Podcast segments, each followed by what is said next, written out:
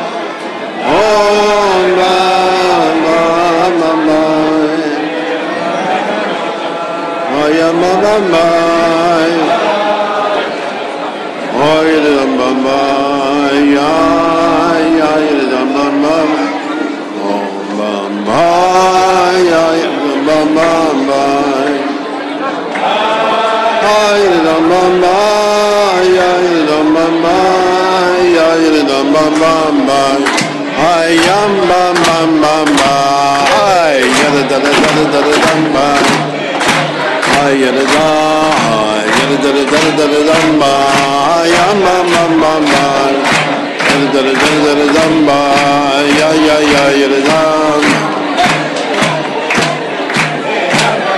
aya yerdelda yerdelda ya ya ya yerdelda ya ya yerdelda yerdelda yerdelda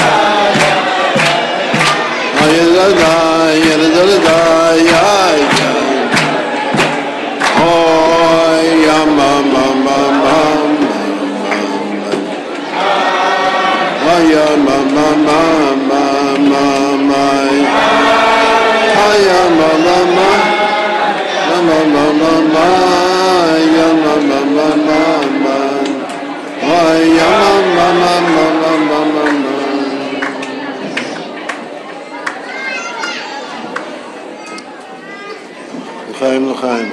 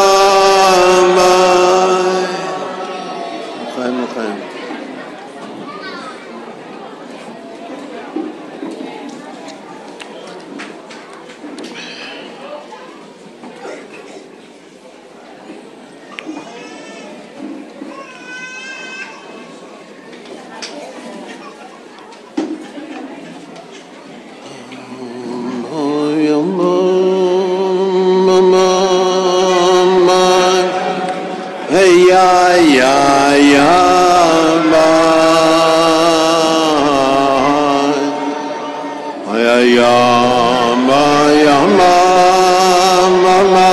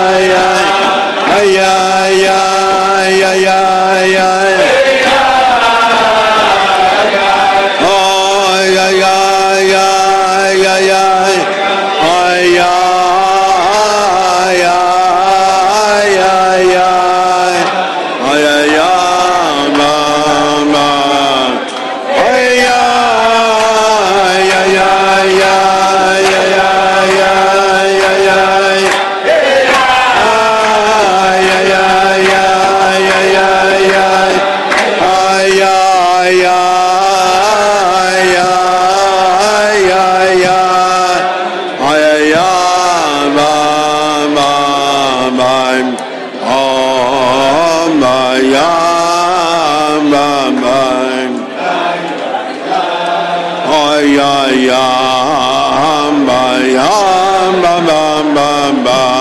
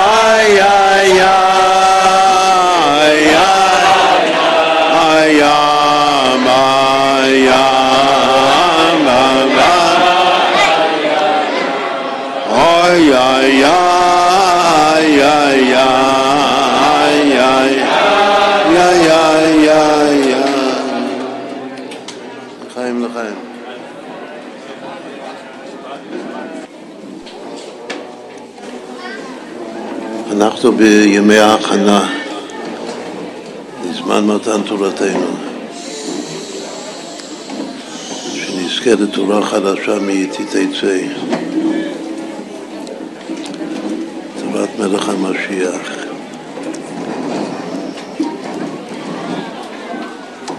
שכל מה שתלמיד חכם, תלמיד ותיק, עתיד לחדש, כבר נאמר למשה מסיני.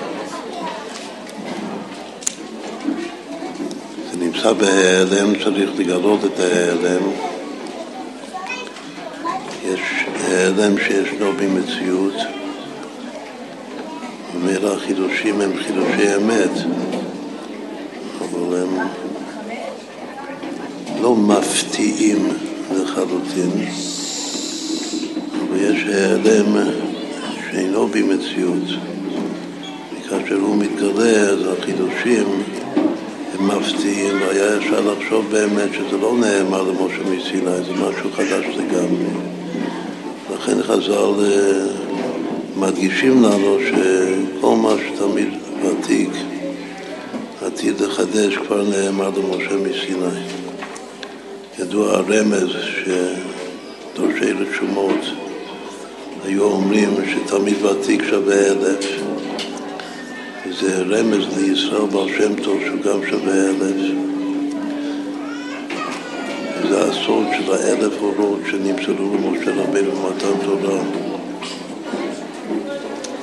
עד לחטא של העגל ולא עד בכלל, שאז נלקחו ממנו.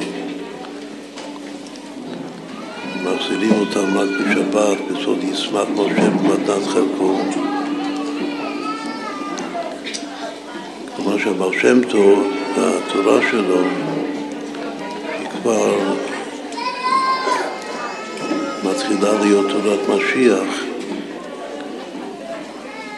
כמו שהמשיח בעצמו אמר, שיבוא כאשר יפוצו מנתך חוצה, התורה שלימדתי אותך ושהשגת בעצמך.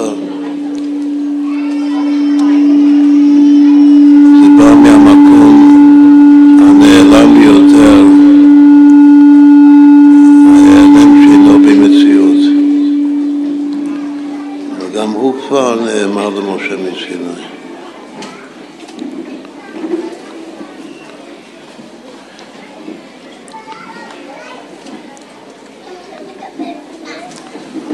ידוע שבחג שבועות אנחנו מתקשרים לשלושה צדיקים גדולים, הכי גדולים, שמשה רבינו נותן התורה, זכרו תורת משה עבדי, תורה ציווה לנו משה, מורשה קהילת יעקב, ולדוד מלך ישראל שהוא מת וגם נולד בעצרת, שזה חג שבועות.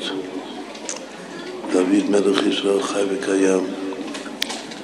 שההרכב בין משה רבנו לבין דוד המלך הוא, הוא בחינת משיח, שכתוב שמשיח בפנימיות ומשה הוא בחיצוניות. הוא דוד, והצדיק השלישי, שגם ההילולה שלו זה מי שהזכרנו הרגע, זה ישראל, ישראל בר שם טוב.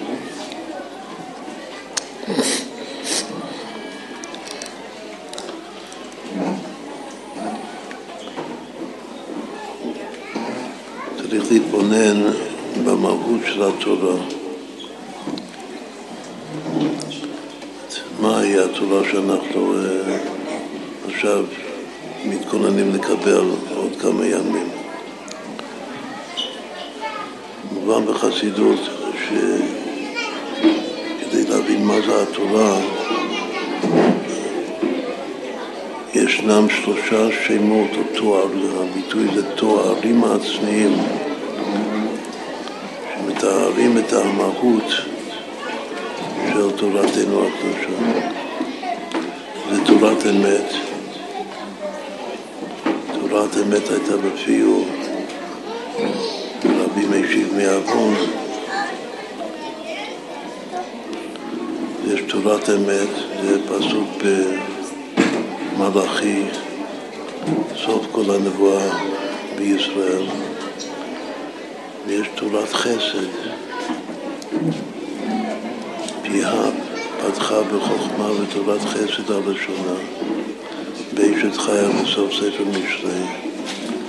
התורה היא תורת חסד, ויש עוד, עוד תואר שלישי, תואר עצמי של התורה, שזה תורת חיים. זה לא פסוק בתנ"ך, מטבע של חז"ל בתפילת שמונה עשרה בסוף שים שלום, שזו הברכה של הזיווג, התכלית של התפילה, לשון התקשרות והתחברות, ששם כתוב כי בעול פניך נתת לנו השם אלוקינו תורת חיים ואהבת חסד. אז יש שם תורת חיים וגם החסד של תורת חסד.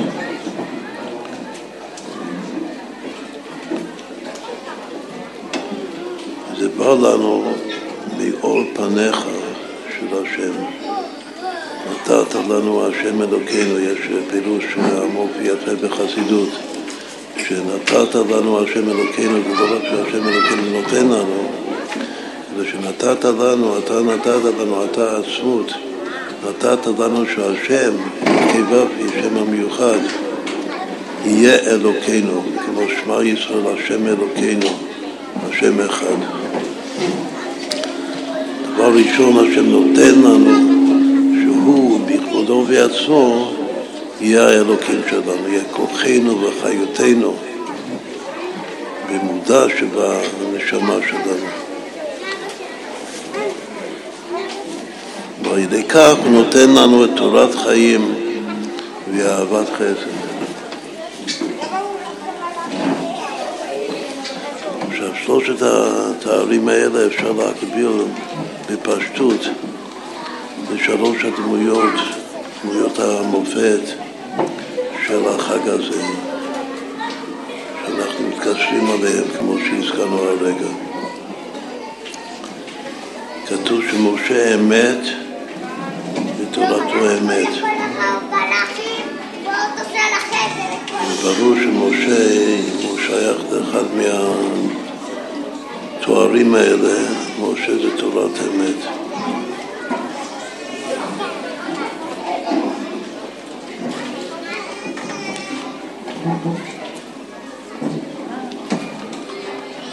מורינו אבר שם טוב, ישראל אבר שם טוב, הוא מחולל את החסידות.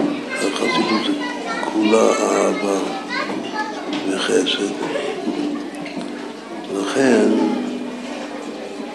ברור שאבר שם טוב, שגם הרים את קרן האשת חייל בעם ישראל, שם זה כתוב, הוא תורת חסד, עד השונה.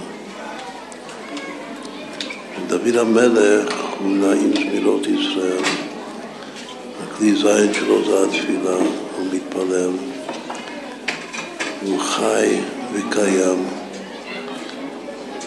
אז דוד המלך, זה קשור שוב לתפילה, הוא כנגד תורת חיים.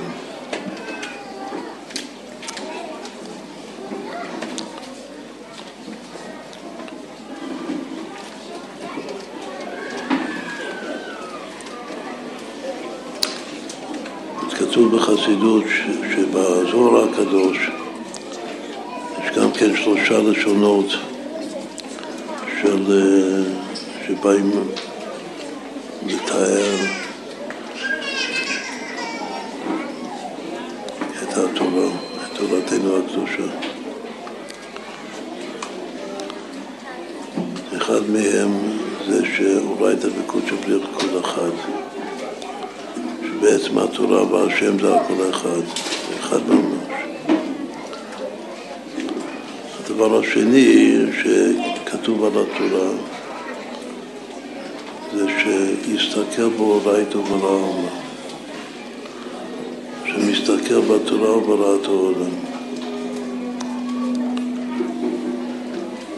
כלומר שהתורה זה התוכנית. מה שהשם שיער בעצמו בכוח, כל מה שעתיד להיות בפועל. שלפי התורה השם בורא את המציאות.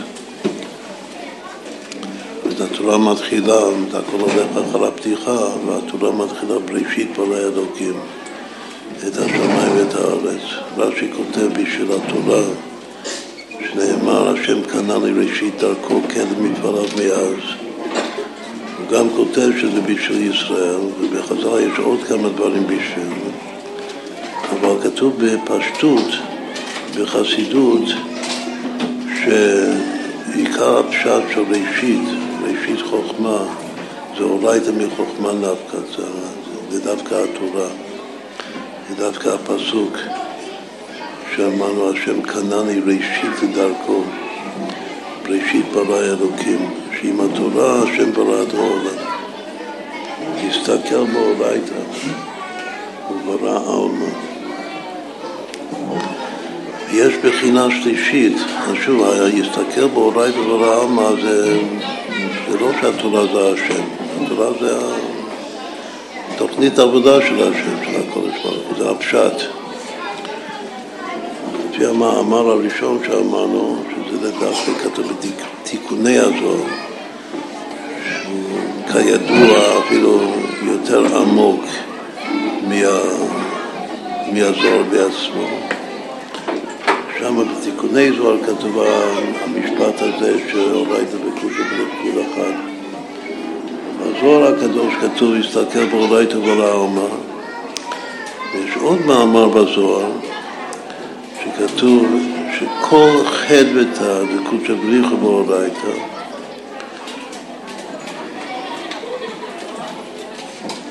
אורייתא חד ותא דחולה והטיילותא דילי כמו שנאמר, והיה שעשועים יום יום, ושעשועי בני אדם. אז הפסוק אנחנו מכירים יותר טוב, כלומר שהמהות של התורה זה שהשם משתעשע בתורה, שעשוע המלך בעצמותו. זה לא מה שהוא מסתכל, אבל זה לא קשור לבריאת העולם בכלל. זה נבדל מבריאת העולם, זה שהוא היה מלך בעצמתו.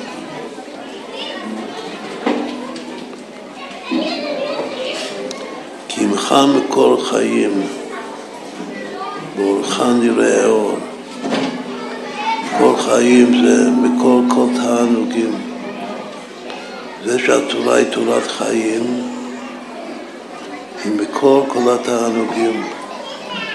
גם התענוג העצמי של שעשוועי המלך בעצמתו ממש, וגם משהו שעשוועי בני אדם, שממשיך תענוג לתוך הבריאה שלו. ובמה שהוא מתכנן בדיוק מה צריך לעשות, מה הוא רוצה לברוא כאן, למטרת היעד הסופי של העולם.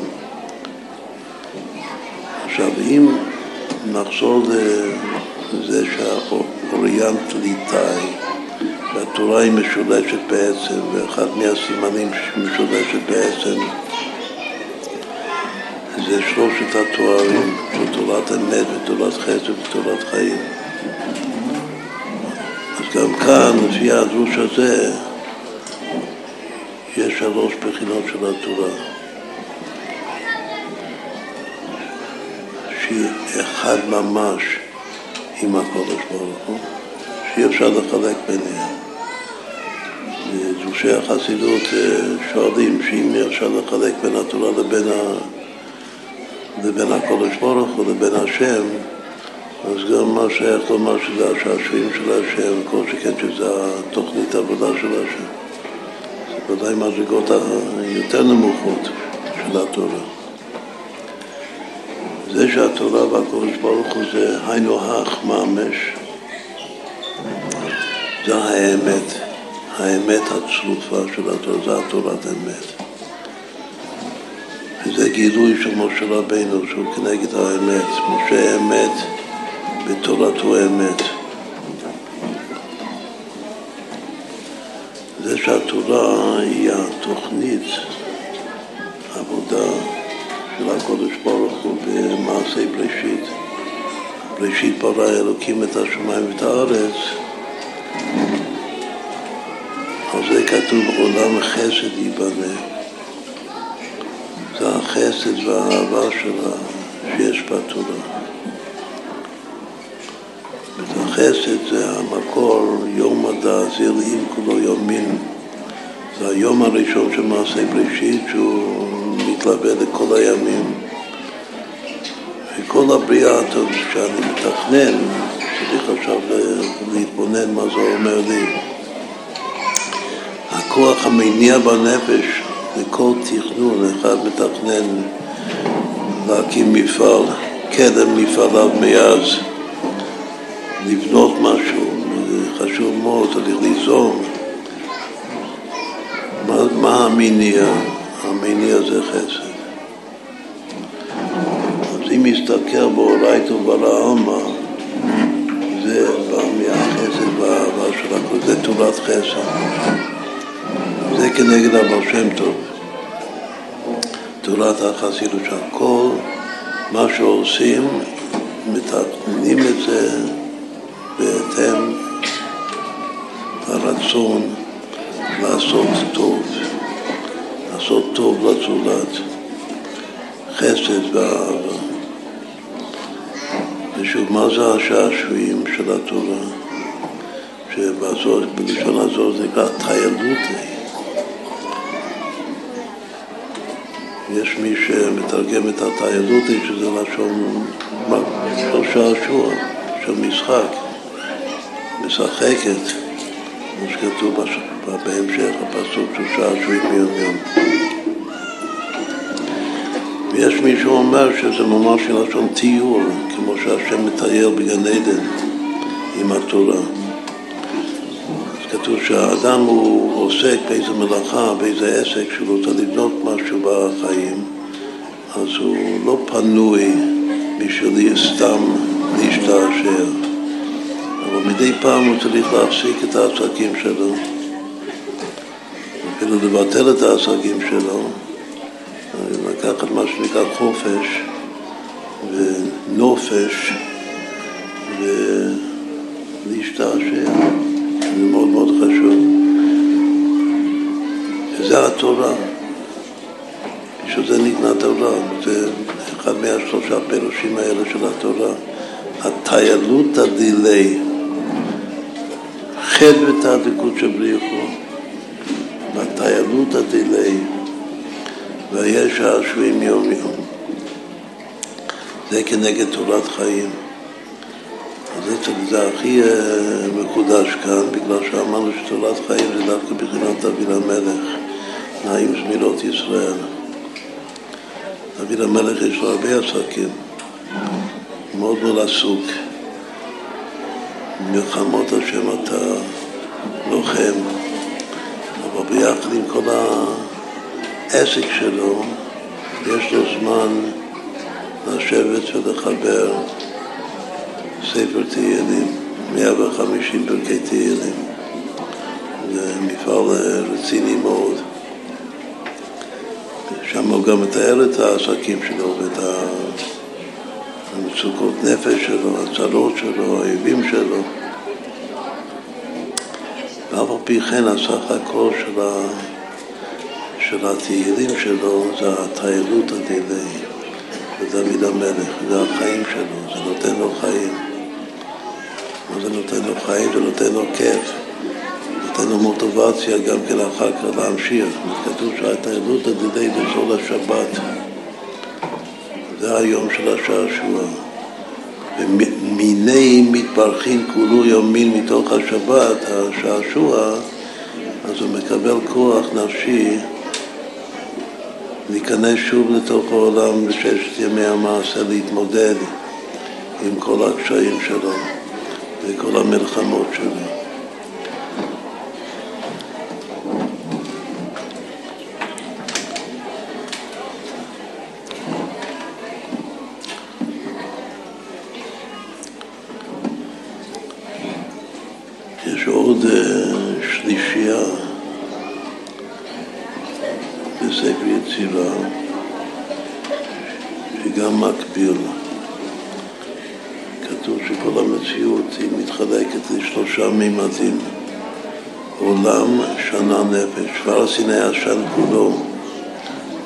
למתן תורה. זאת אומרת, הרמז העיקרי בתורה לעולם שנה נפש זה בהקשר למתן תורה.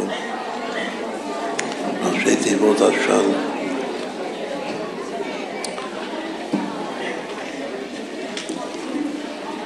הנפש זה האלוקות שיש בתוך המציאות. העולם זה המציאות. והשנה, כמו שנסביר באריכות, השנה זה הזמן.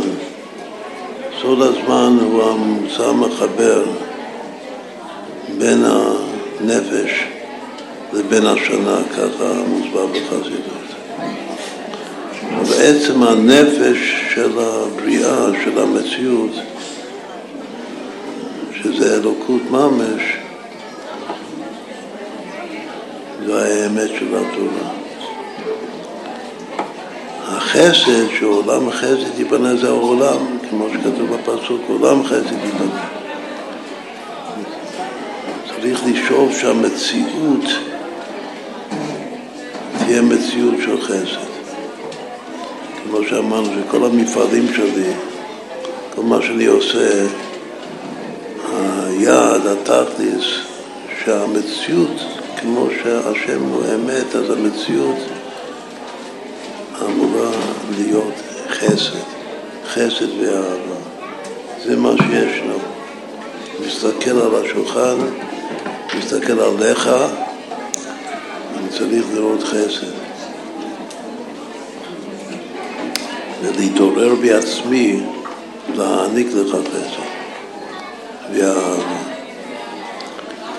מה מחבר? מה מחבר בין האמת שהכל זה השם והשם הוא הכל לבין המציאות שזה חסד זה סוד החיים. כתוב השם אלוקים אמת הוא אלוקים חיים הוא מלך עולם. פסוק מפורש בנביא שהוא בעצם אומר את שלוש המדרגות לפי הסדר. השם אלוקים אמת, קודם כל הוא האמת. אחר כך הוא אלוקים חיים. הוא מלך עולם. עולם זה החסד. עולם חסד ייבנה.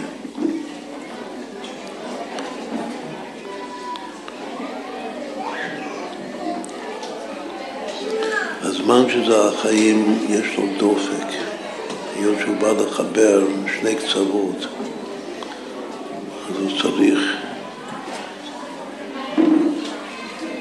להיות עם דופק פנימי של רצון ושוב.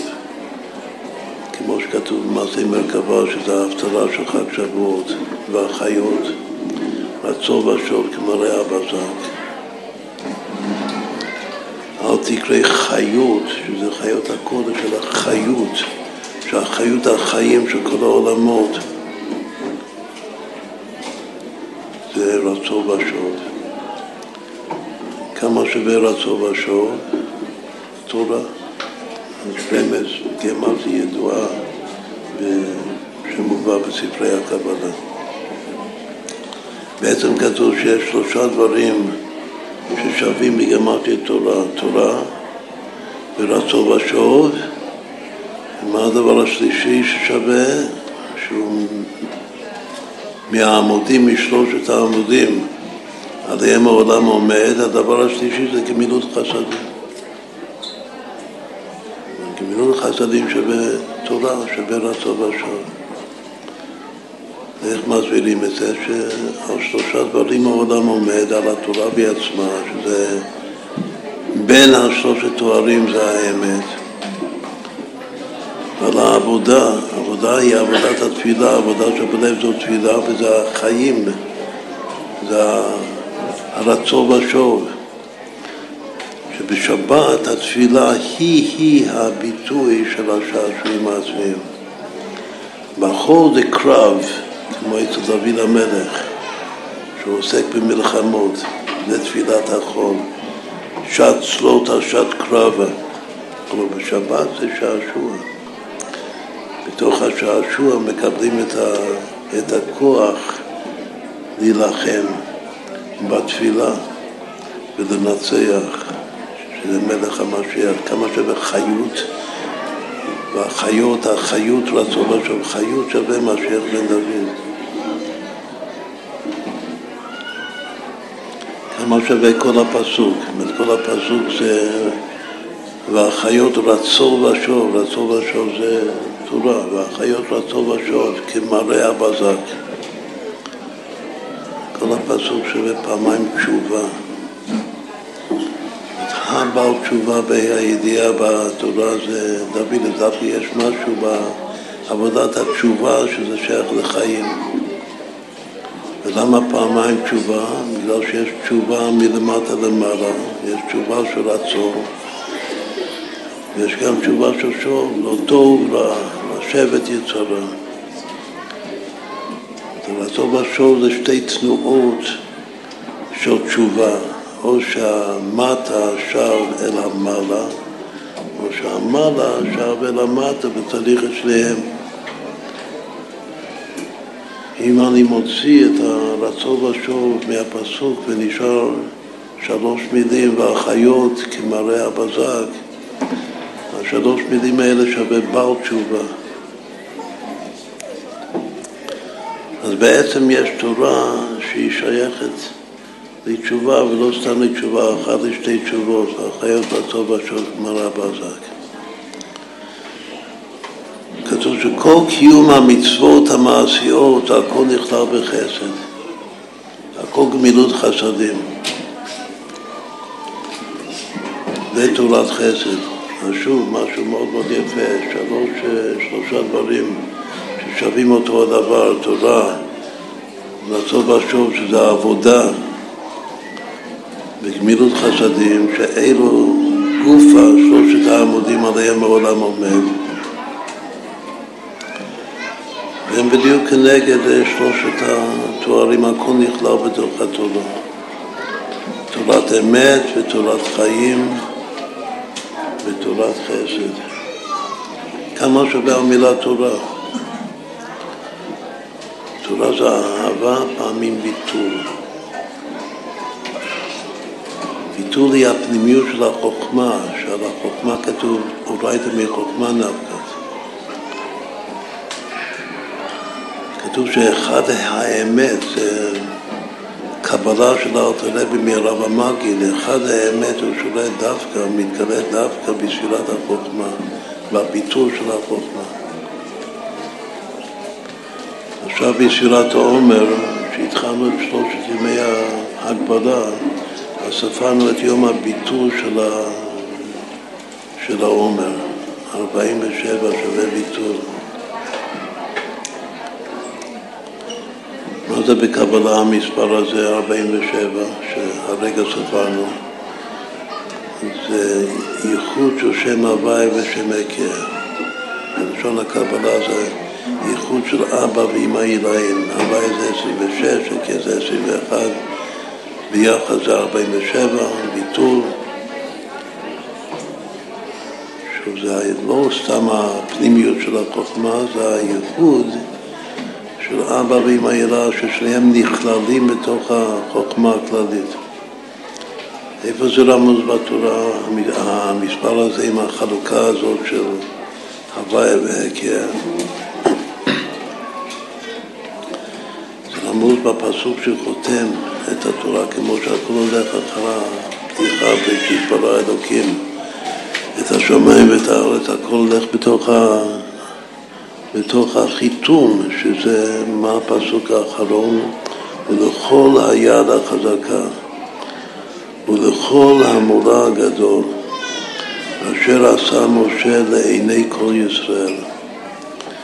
ואחר כך נעמוד סופן מתחילתן, לעיני כל ישראל בראשית ברא אלוקים את השמיים ואת הארץ. בפסוק האחרון יש מ"ז אותיות, אבל איך זה מתחלק? מ"ז מתחלק ולכל היד החזקה ולכל המראה הגדול זה 26 אותיות שם הוויה. ואחר כך אשר עשה משה לעיני כל ישראל זה 21 אותיות שם הכיר. זה התכלית של התורה, החיתום של התורה. אחר כך זה מתחיל, נעוד סופן בתחילתם, ראשית ברא אלוקים את השמיים ואת הארץ, זה כבר ייחוד אותיות, כוח אותיות, יד ויד, יד הגדולה ויד החזקה. ביחד זה ביטחון אותיות, הנעוד סופן בתחילתם ותחילתן בסופן.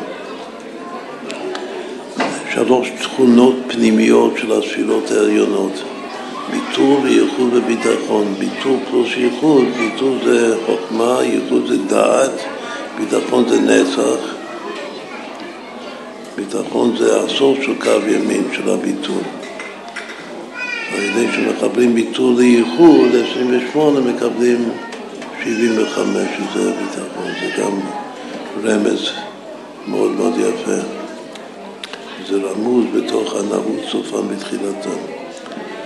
גם אולי נרחיב בזה אחר כך, אבל כתוב שזה תכונה עצמית, אנחנו רוצים לקבל את התורה, צריך לקבל את, ה, את הסוד גם בנפש של נערות סופן בתחילתן ותחילתן בסופן. צריך לרוץ מסוף התורה עד תחילת התורה. וצריך לשוב מתחילת התורה לסוף התורה. שואלים שאלה ש... שלסוף ושוב זה גם לסוד התהוות הזמן. לכאורה התהוות הזמן יותר מתאים לביטוי מתי ולא מתי. שקודם יש ירידה, המשכה, מתי מלמעלה למטה, בשביל לעבוד משהו, מלמעלה, לא הכל מתחיל מלמעלה, ואחר כך המטה הוא שואף לחזור ולהתפטר לשורש שלו, וככה זה שב תמיד, תשובה תשובה. לא, זה מתחיל מהרצון.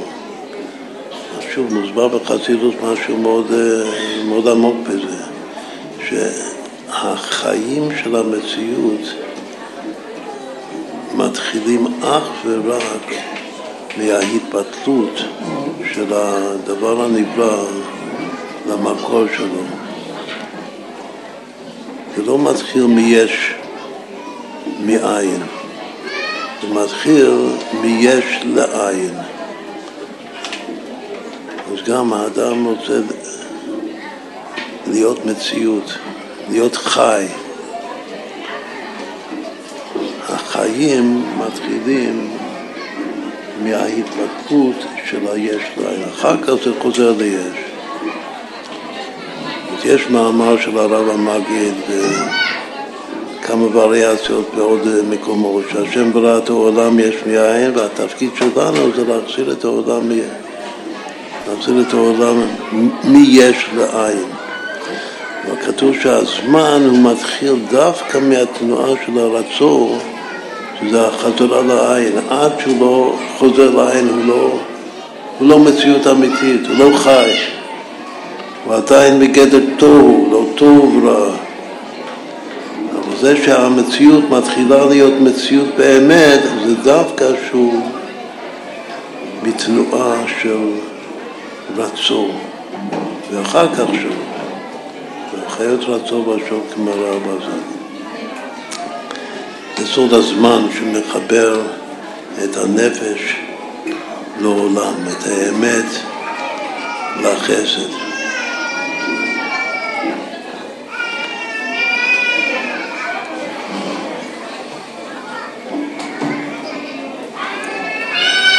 לחיים לחיים.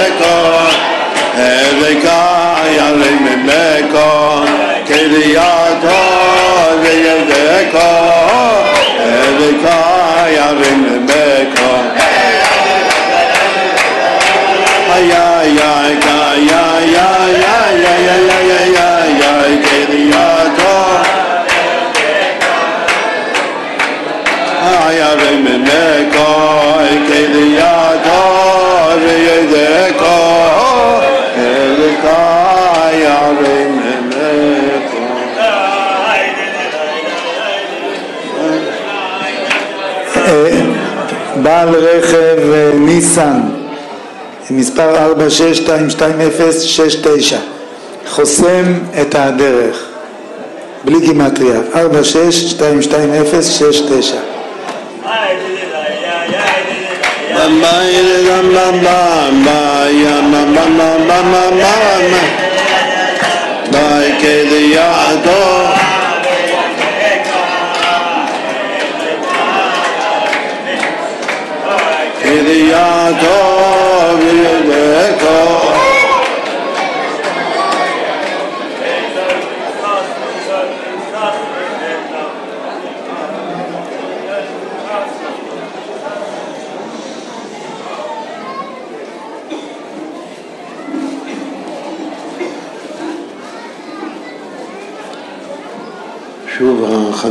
הקרובה למתן תורה זה המ"ז, היום המ"ז שלו, אומר שזה ביטול בגרמטיה. שהתורה זה חוכמה והתמימות של החוכמה זה ביטול. המילה תורה שווה בעצמה ביטול כפול אהבה.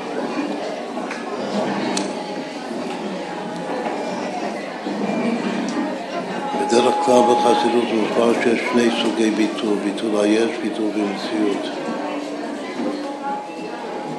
ביטול של דוד המלך, ביטול של משה רבינו. ויש לפעמים שכתוב בחסידות במקום ביטול במציאות, יש ביטוי אחר, ביטול בעצם. ככה יסוד הבייזק, יש ביטול היש, ויש ביטול בעצם. ביטול היש זה הביטול של דת תחתון, שאני למטה היש ולמעלה העין. וראשית המציאות שלי זה הרצון שלי מי יש לעין. אחר כך חשוב, לחזור לחשוב תמיד.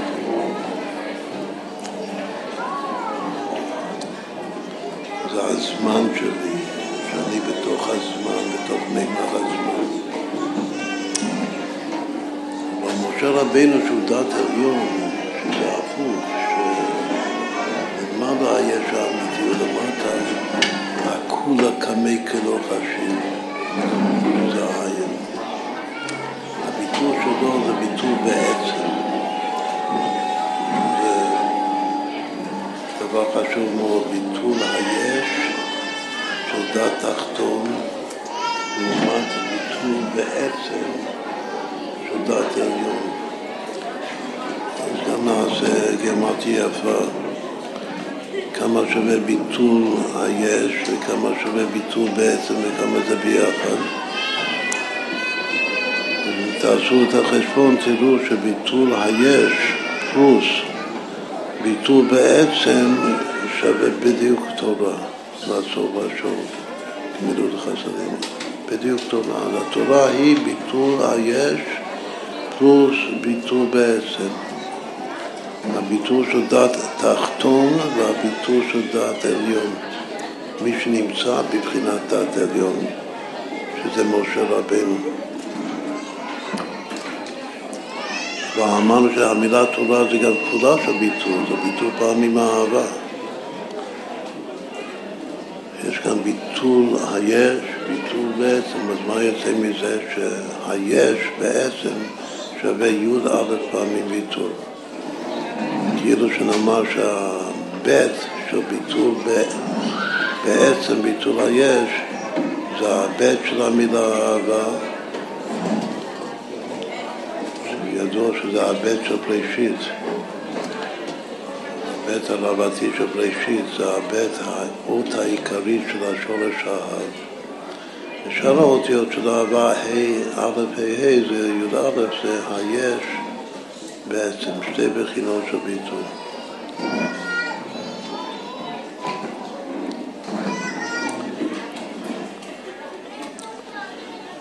יש שניים, שני עמודי התווך, אפשר לומר שכל התורה כולה, כמו שהרמב"ם מדגיש את זה, אברהם אבינו ומשה רבינו. את היהודי הראשון ומי שנותן לנו את התורה.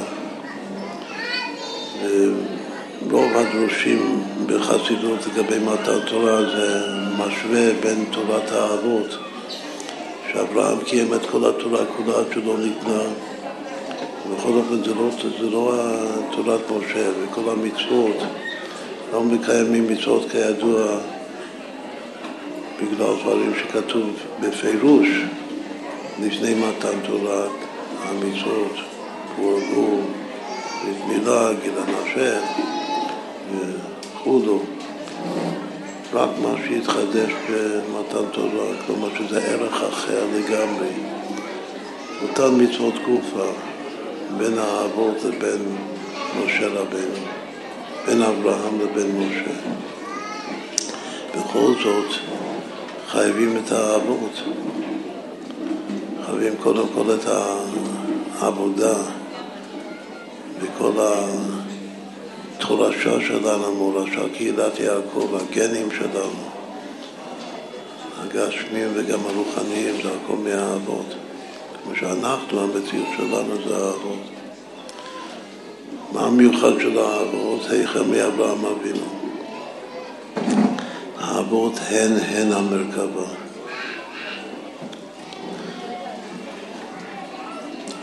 מה זה מרכבה?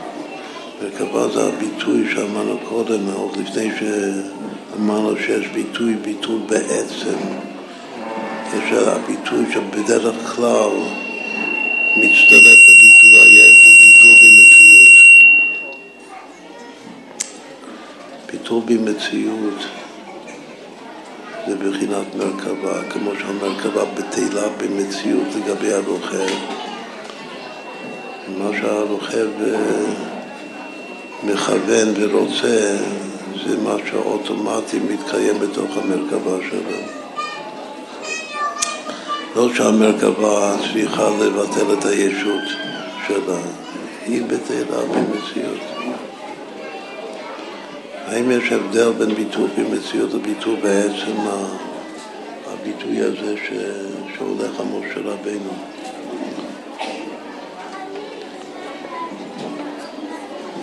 יש הבדל. יש שניים שכתוב עליהם שהשם ידע אותם.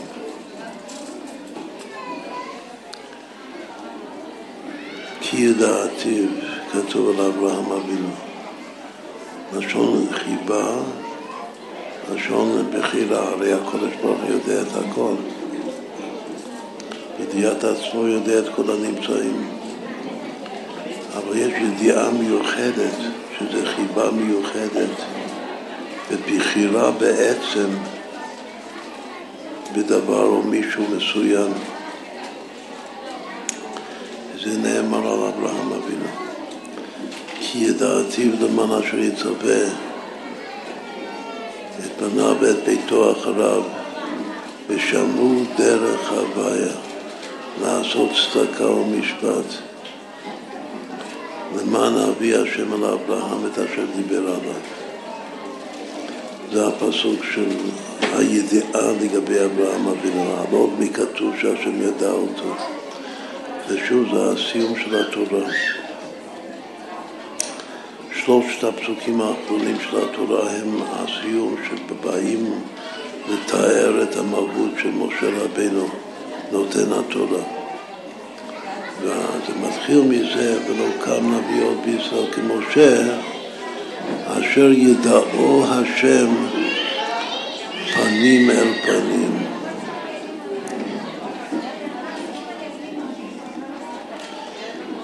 מתוך זה שהשם יודע את משה פנים אל פנים, שזה משהו, זה חידוש נפלא, יש פעמיים שכתוב פנים אל פנים אצל משה רבנו. פסוק אחד זה ודיבר השם עמו פנים אל פנים, כדבר איש אל רעהו. השם מדבר עם משה רבנו פנים אל פנים. אבל עוד יותר עמוק זה אשר ידעו השם פנים אל פנים. צריך להתבונן ולהבין מה זה שהשם יודע, הוא יודע אותו פנים פנים. ומתוך זה לכל האותות והמותים, בגלל שהשם יודע את משה רבינו פנים אל פנים, מזה באים כל האותות והמופתים אשר שלחו השם לעשות בארץ מצרים לפרעה, לכל העבדה ולכל ארצו. ואחר כך הסיום ממש, שזה תכלית העלייה, ולכל היד החזקה, לכל המורה הגדול אשר עשה משה לעיני כל ישראל. כתוב שהפסוק אשר שלחו השם, הפסוק הראשון לכל האותות והמופתים, זה עדיין בגדר שליחות מהשם. אבל הדבר האחרון, הפסוק האחרון, הסיום ממש, הוא לכל היד החזקה ולכל המורה הגדול אשר עשה משה, זה משה עושה בעצמו. כאילו השליח והמשלח הם אחד ממש, עד כדי כך שהפעולה מתייחסת לשליח. כמו שמשה רבינו בעצמו הוא זה שעושה. את כל, ה... כל היד החזקה וכל המורה הגדול. בהגדה של פסח כתוב שמורה הגדול זה גילוי שכינה. יש גם כן פירוש מאוד מאוד עמוק בחסידות מה זה באבידו. אצלנו מה זה היד החזקה והמורה הגדול, שזה חידוש, זה חידוש מפתיע, כמו שדיברנו קודם על חידוש מפתיע. כתוב שהיד החזקה אצלנו, שזה, שמשה רבינו עושה את זה, מתקן לנו את זה, מעניק לנו את זה, זה הכוח להתחזק תמיד, היד החזקה להתחזק תמיד, לא להתייאש מן התשובה, זה הביטוי. לדעת שכל יהודי ידע שישראל אף על פי שחטא ישראל הוא. ואין שום ייאוש בעולם כלל. זה נקרא היד החזקה שמשה עושה לנו. היכולת להתחזק, לא להתייאש מן התשובה. מה זה נשמע רחוק מאוד, לכן זה חידוש מפתיע, וכך כתוב. מה זה המאורע הגדול שזה גילוי שכינה באותו הקשר? שמשה רבינו נותן לנו את המאורע הגדול. מה שזה כתוב שזה לעיני כל ישראל, זה לא רק שאנחנו רואים את הדברים האלה, אנחנו מפנימים את הדברים האלה, שני הדברים האלה, היד החזקה והמאורע הגדול. אז הוא כותב שהמאורע הגדול בעבודה שלנו זה הביטול, בתמורה מביא לידי ביטול, וזה הביטול המיוחד, מה שכתוב בסוף פרשת ואת חנן, אחרי שמע ישראל, השם אלוקינו, השם אחד, כי אתם המעט מכל העמים, שמעטים את עצמנו. מתוך המורה הגדול, שזה גילוי שכינה, בא הטבע היהודי למעט את עצמו. שוב, שני פירושים לגמרי מחודשים, שיד החזקה זה להתחזק, לא להתייאש מן התשובה, ומורה גדול זה כי אתם המעט מכל העמים. בשני הדברים האלה זה בא לנו מכוח משה רבנו, מאין לו הכוח הזה, גם הכוח לקיים את השליחות שלו ולחולל את האותות והמופתים בארץ מצרים. ועוד יותר מה שהוא בעצמו עושה לנו, שזה היד החזקה והמורה הגדול. הכל בא בגלל מה שכתוב בפסוק הראשון של השלישייה הזאת, שמסיים את התורה, שלא קם נביא עוד בישראל כמו שאשר ידעו השם פנים אל פנים. שואלים פנים, פנים, אני מבין שהפנים של עמי זו נאמר, אשר ידעו השם.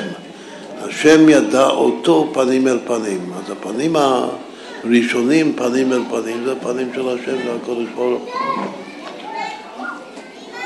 הקודש ברוך הוא מסתכל, מתייחס למשה רבינו בבחינת פנים. אבל הפנים השני זה כמו כמיים הפנים הפנים, זה הפנים של משה רבינו. השם רואה את הפנים, את הפנימיות, את העצם של משה רבינו, כך הוא, כך הוא מתייחס אליו, כך הוא מתחבר אליו, בפנים שלו. אז מה זה שמשה רבינו גם כן פנים אל פנים עם השם, עם הקודש ברוך הוא? אז האבות הוא על דרך הפירוש של האדמו"ר הזקן על הפסוק תמונת השם יביט, שזה גם כן השבח העצום של משה רבינו, שרק הוא הוא תמונת השם יביט. הרי שוב שואלים את השאלה, הרי פניי לא יראו, אז מה זה תמונת השם יביט?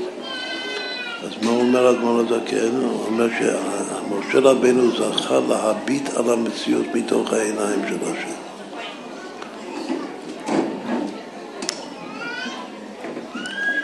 תמונת השם, איך שהשם רואה את התמונה של המציאות, שזה דת עליון, שלמעלה היש האמיתי ולמטה העין, היות שמשה רבנו הוא בדרגה של ביטול בעצם, כמו שהתחלנו להסביר, אז הוא רואה את המציאות כמו שהשם רואה את המציאות. עכשיו, עיקר העבוד שלנו הערב הוא שמתן תורה וחג שבועות בזמן מתן תורתנו זה לזכות שאנחנו נזכה לבחינת פנים. ידוע האיחול והברכה המסורתית של חג שבועות, קבלת התורה בשמחה ובפנימיות, צריך להיות שמחים בתורה שהיא חטא ותדקות של בריחו. צריך לשמוח ביחד עם הקודש ברוך הוא. אבל התכלית ממש זה פנימיות. מה זה פנימיות? פנימיות זה לראות את הפנים של כל דבר. מה זה האחור ומה זה הפנים? בכל דבר יש פנים ואחור. איך שהמציאות, היש, מרגיש את עצמו ליש, זה האחור שלו, זה חשוב מאוד לדעת. מה זה הפנים שלי ושלך, של כל דבר? הפנים שלי זה איך שהקודש ברוך הוא רואה אותי. שככלל האדם לא מסוגל להכיר בזה כלל. בגלל, בשביל להכיר איך השם רואה אותי, צריך להיות בעיניים של השם, צריך להיות בידיעה של השם. מה שבידיעת עצמו יודע את כל הנמצאים. מי, מי נמצא בדרגה כזאת של דת עליון ממש? דת עליון זה הדת של, של העליון, הקודש ברוך אם בידיעת עצמו יודע את כל הנמצאים והרי הוא בדעתו אחד, אז בעצם הוא יודע את עצמו. מה זה הפנים של כל דבר? זה איך שהשם מצייר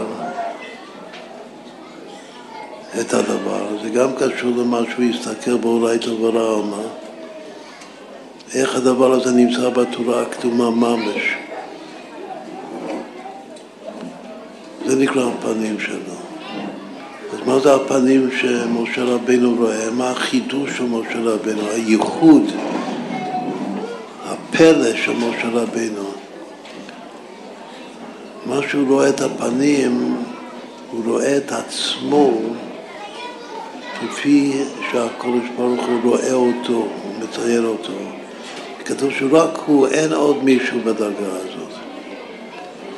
עכשיו נחזור, מה בינו לבין אברהם אבינו? שניהם כתוב ידיעה, כי ידעתיו אצל אברהם אבינו, ואשר ידעו השם פנים אל פנים אצל משה רבינו. אז כתוב שאברהם אבינו, כמו שאמרנו קודם, הוא ביטול, הוא מרכבה. כתוב שוב משהו מפתיע בחסידות שמשה רבינו הוא לא בבחינת מרכבה. לא כתוב בשום מקום שמשה רבינו הוא מרכבה. הוא יותר מהמרכבה או פחות ממרכבה. קודם כל צריך לדעת שמשה רבינו הוא לא מרכבה, זה השם.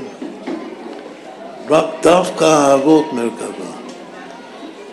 על הפסוק, אברהם אבינו בעיקר. הפסוק ואיש משה ענב מאוד מכל האדם אשר פני אדמה. זו שאלה אם זה יותר מהאבות או פחות. בדרך כלל מובן שיש מעלה באבות שאין במשה. אבל מצד שני יש ודאי מעלה במשה רבנו, מה שאין באבות. בשניהם כתוב שהשם ידע אותם. אבל אצל משה כתוב שהשם ידע אותו פנים אל פנים, החידוש הפנים אל פנים, אשר ידעו השם. אברהם אבינו שהוא מרכבה, שהשם יודע אותו בבחינת מרכבה, הוא ביטול במציאות. מה הכוונה ביטול במציאות? הוא לא מרגיש את המציאות של עצמו כלל. לא מרגיש את עצמו. זו מדרגה גדולה מאוד. המדרגה הזאת שהוא לא מרגיש את עצמו, אני עושה משהו, אני לא מרגיש שאני עושה כלום. אני לא מרגיש את המציאות שלי. זה בחינת מרכבה, זה אברהם אבינו. יצחק ויעקב, שאין קולים אבות אלא לשלושה, אברהם, יצחק ויעקב. אבל משה רבנו, שזה חידוש גדול, משה רבנו כן מרגיש את עצמו, אבל לא מרגיש את האחור שלו, שזה המציאות הנבראת שלו. הוא מרגיש את... יש, למשה רבנו יש אני, לאברהם רבנו אין אני, שזה בחינת מרכבה. משה רבנו מרגיש את עצמו, אבל הוא מרגיש את עצמו כמו שהקדוש ברוך הוא יודע אותו ורואה אותו, שזה נקרא פנים אל פנים. שהוא מרגיש את הפנימיות של עצמו ומקבל את התורה, נותן לנו גם את התורה שזה יכול אותו הערה להרגיש את הביטול בעצם איך שהשם יודע אותי. אצל אברהם כי ידעתי והשם יודע אותו, אבל לא שאברהם יודע את עצמו כמו שהשם יודע אותו. שוב, הידיעה של השם, השם יודע את הכל, אבל אמרנו שיש ידיעה מיוחדת של, של חיבה ובחירה, שזה באחד, זה איך שהשם יודע אותו. אבל אצל משה רבינו הוא גם יודע את עצמו, לא בבחינת מרכבה, כמו שהשם יודע את עצמו. תמונת השם יביט ביחס לעצמו. זה דבר גדול ביותר. יש רמז שזה שייך לשנה שלנו, תשפ"ב. אמרנו מתחילת השנה של תשפ"ב שווה פעמיים ישועה, שזה יהושע. אבל ישועה בגימטריה פנים על פנים, ובאמת כתוב פעמיים אצל משה רבנו פנים על פנים, מה שהזכרנו קודם. ודיבר השם עם משה פנים על פנים, מדבר איש על רעהו. אבל העיקר זה הסוף של התורה, שזה הכוח שלו גם לעשות את האותות והמופתים וגם הוא לכל היד החזקה ולכל המורה הגדול, שזה העיקר של העיקר. מים פנים אל פנים, תשפ"ב, זו כוונה מיוחדת לשנה שלנו.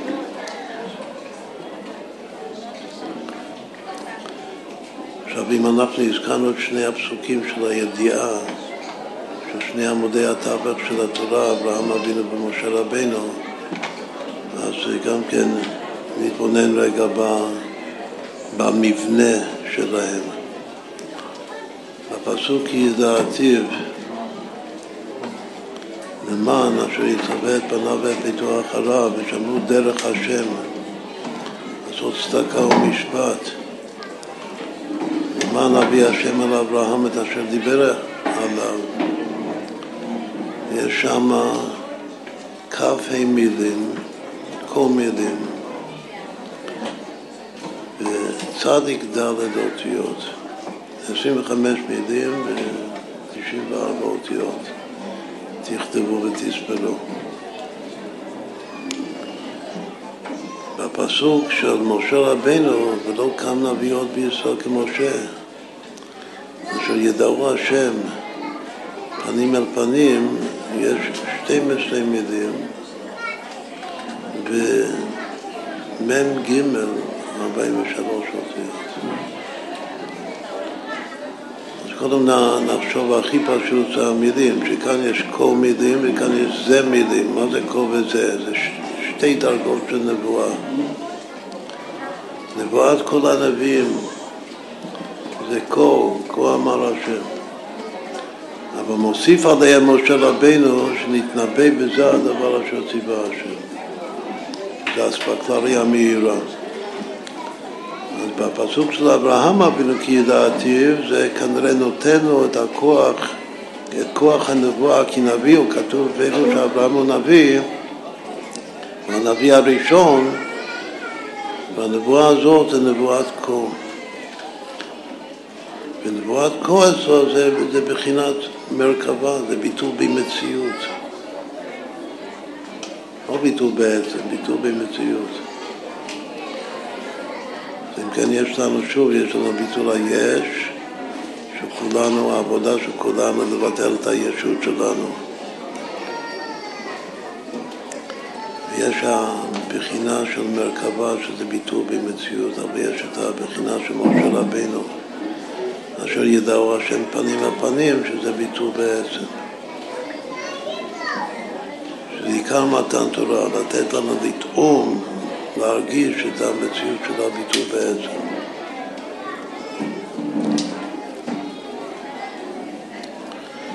אז אברהם אבינו הוא השורש של כל, של, של הנבואה בכלל, שגם משה רבינו בתחילת דרכו הוא התנבא בכה אמר השם, בחצות הלילה. אבל משה רבינו מוסיף עליו את הנבואת הזה, שזה הזה מילים של של הפסוק ולא קם נביא עוד בישראל.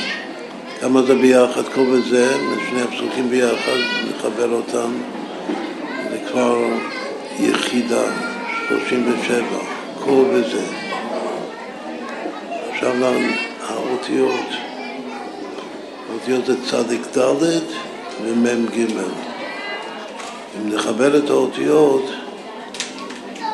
של שני הפסוקים האלה, לקבל את, ה, את המספר שהוא בעצם הבן זוג העיקרי החשוב ביותר של ל"ז, של יחידה.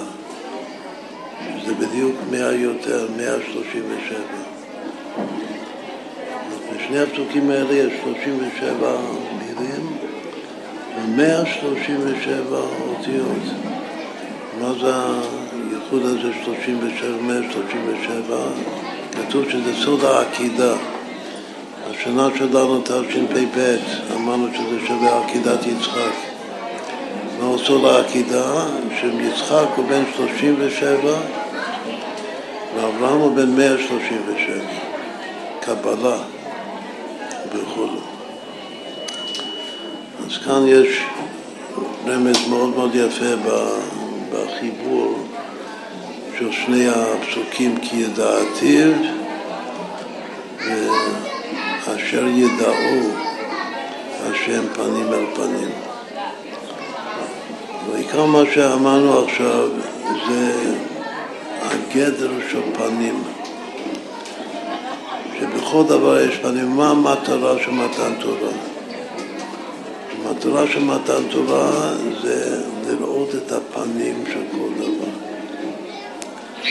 הפנים של כל דבר זה איך שהשם רואה את הדבר הזה, איך שהדבר נמצא בתוך ידיעתו של הקודש ברוך הוא, ידיעת עצמו של הקודש ברוך הוא.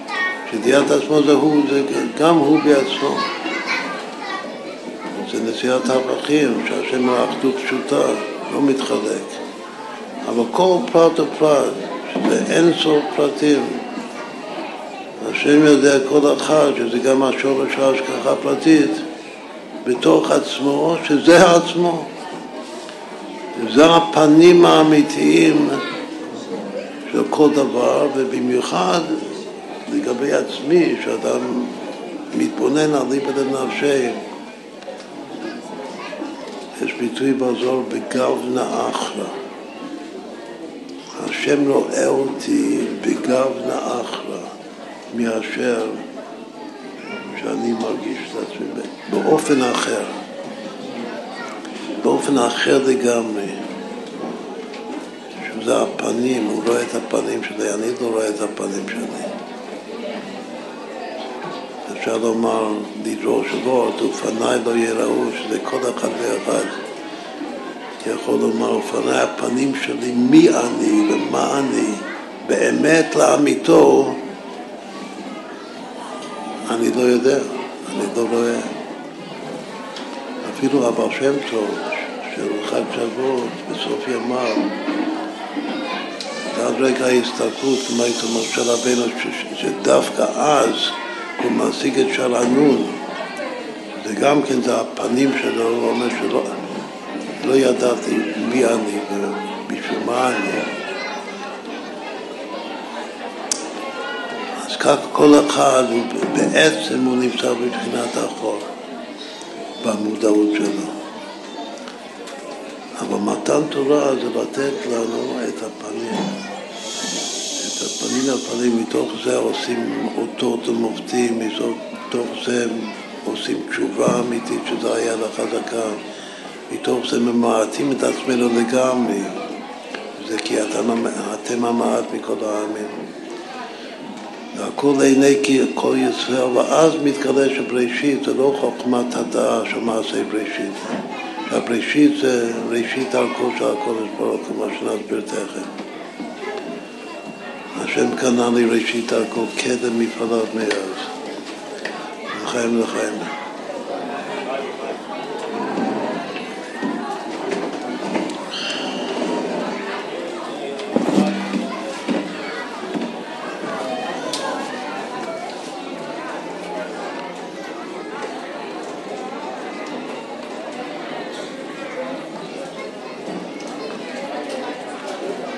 בפרק החדש של הרבי יש לנו ניגון, לא יודע אם כולם מכירים את זה, נשאיר את זה, ניגון פשוט. אסו עיניי אל ההורים, מאין יובי עזרי, אסו עיניי Salut.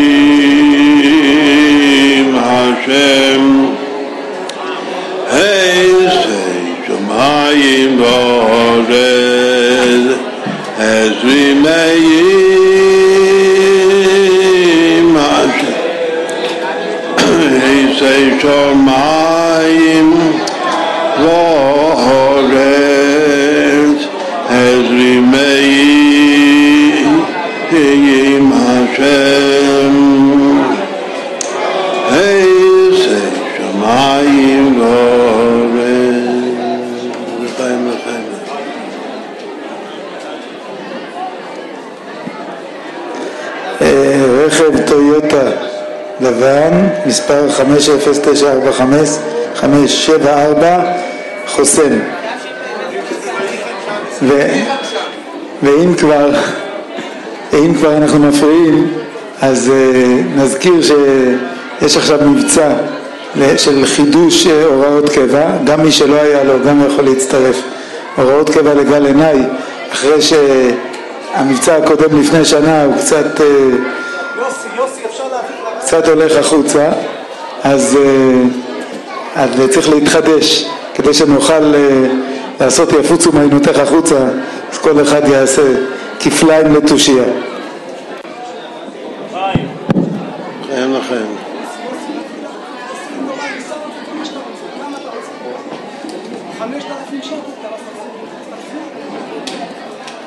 ידוע שהחוש של חודש סיוון, כל חודש יש חוש, הוא החוש של מתן תורה, החוש ההילוך. הולך בתום ילך בטח. הליכות עולם לא, אל תקרא הליכות אלא הלכות. את כל ההלכות של התורה זה הכל הילוך. נתתי לכם מלאכים בין העומדים ואלה המלאכים, מלאכי רום הם עומדים על מקום יחסית לנשמות של מלאכים. אז המלאכים מתקדמים כל יום וכל רגע, מתקדמים בין ארוך, ילכו מחייל אל חייל. עכשיו, כמו שאנחנו מערכים, גם הקודש ברוך הוא מהלך בתוכנו, והתהלכתי בתוככם. זה ההילוך של הקודש ברוך הוא? שזה הפשט שההליכות, עולם לא, זה הולך על הקודש ברוך הוא. ההילוך שלו זה נקרא דרך השם. כתוב שכל התורה כולה היא דרך השם.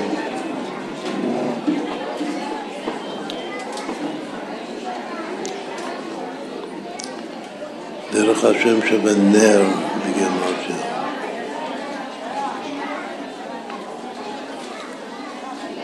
נר לרגלי, כמו שכתוב בפסוק. רגלי זה הילוך, זה נותן לי כוח ללכת. הנר של התורה, הדרך השם, נותן לי את כוח ההילוך.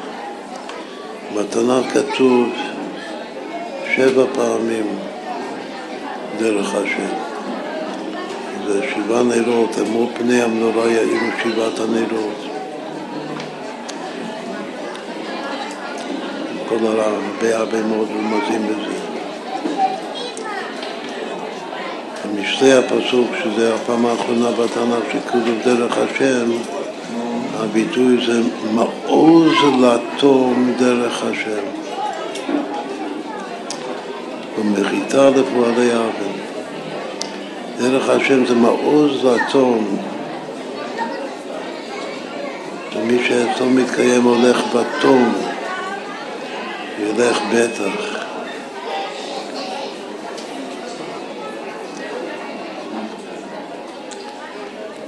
מחיתה זה ההפך של מעוז, זה לשון שבר. דרך השם גופה, צדיקים ילכו בה, ופושעים ייכשלו בה. לכן זה מעוז לתום, אין עוז אלא תורה. והוא גוף המחיתה לפועלי הארץ.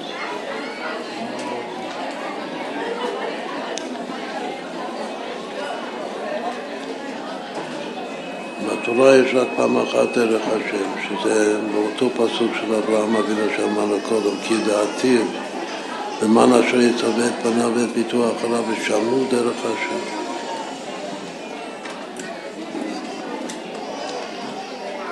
לשמור דרך השם זה רומז לשם שקי, ואירע אל האבות בקר שקי. שמעו דרך השם. זה התורה של אברהם אבינו, שזה התחלה היסוד של התורה כולה, לעשות צדקה ומשפט. זה התורת חסד שאמרנו קודם, שזה בעצם זה מציאות העולם, העולם חסד ייבנה.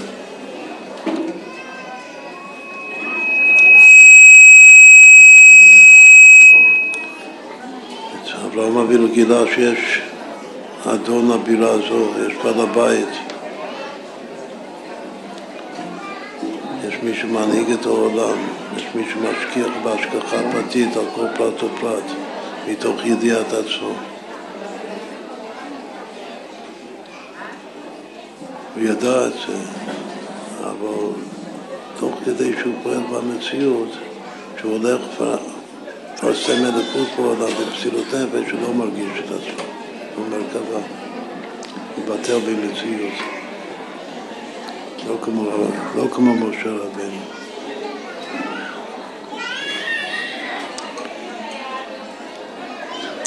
מה זה דרך השם? מה זה ההבדל ככה מוסבר בחסידות? מה זה השם ומה זה דרך השם? אנחנו הולכים עכשיו בחודש של ההילוך לקבל את הדרך. את דרך השם. כתוב שהשם זה היה, הווה ויהיה כאחד. למעלה מהזמן, זה שורש הזמן, אבל הוא למעלה מהזמן. אבל דרך השם, מה זה הדרך? מה זה ההילוך שהקדוש ברוך הוא הולך? דרך השם זה מה שהשם על ידי תורה הוא נכנס לתוך הזמן, הזמן אמרנו זה תורת חיים. זה הדופק כדי לכוון את הנפש של העולם, העולם עצמו.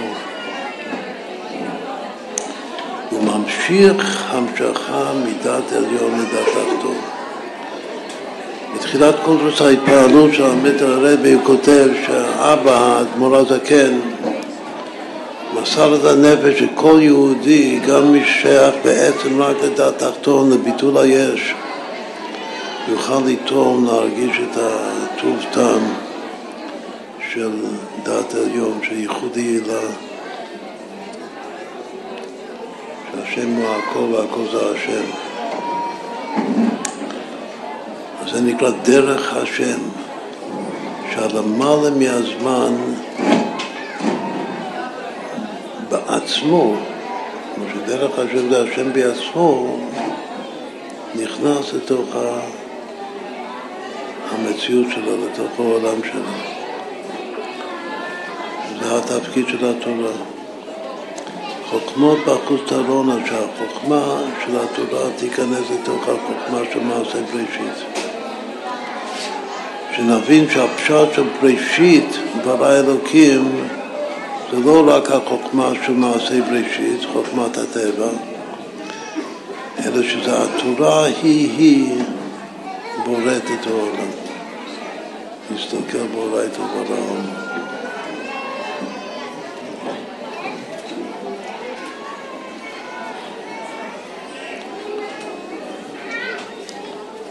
זה כל התורה כולה וכל המצוות של התורה, כל הרמ"ח איברין דמלכה ושסקי דין, זה הכל דרך השם. להמשיך את הגילוי כל חדה וחדה לפום שירו דילי, אבל שיהיה גילוי של דת עליון בתוך המציאות של דת תחתון.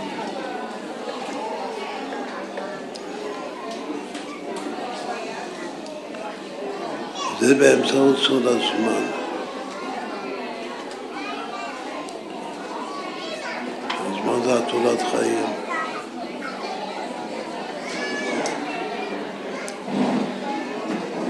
אני יודע שתורה קשורה בעצם לזמן, למימד הזמן? השם קנה לי ראשית דרכו, קדם מפעליו מאז, הכל מושגים של זמן.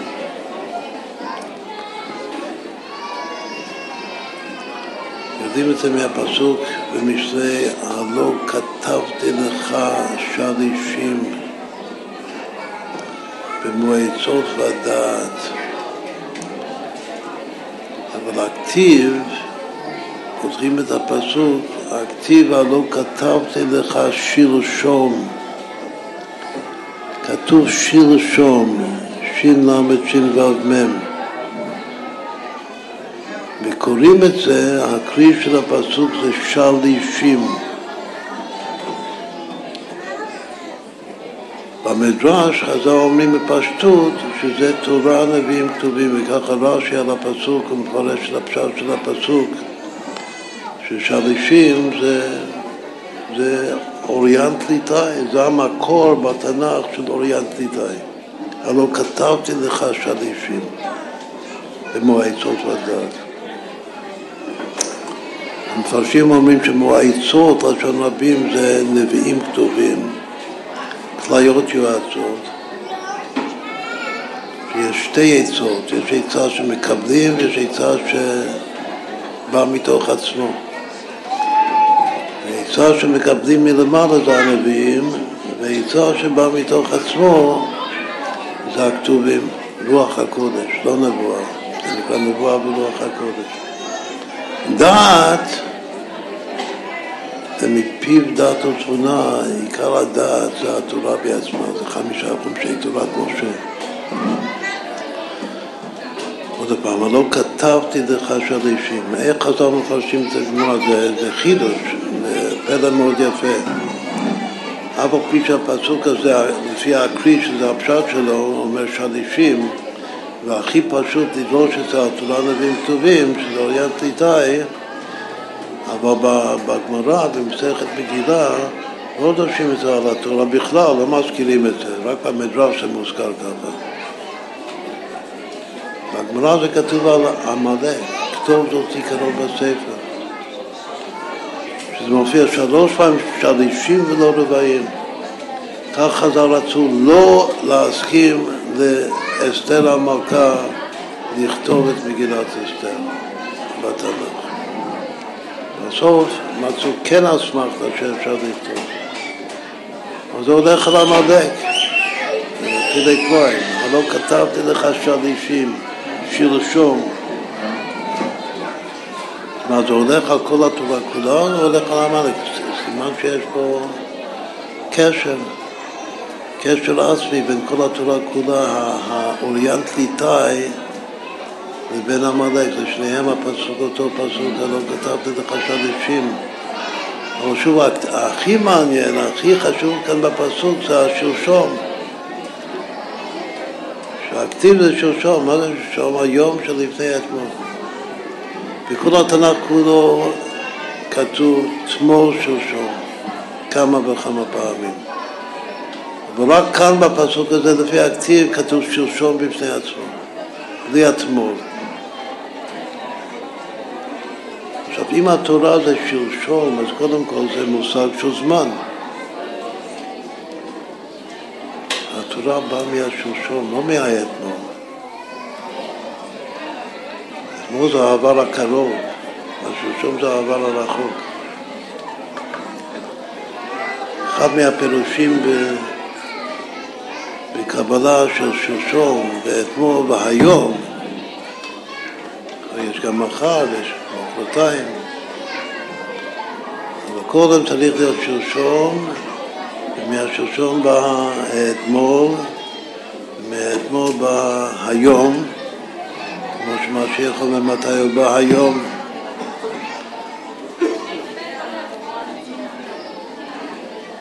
הוא אמר את זה אתמול, הוא גם אמר את זה שלשום.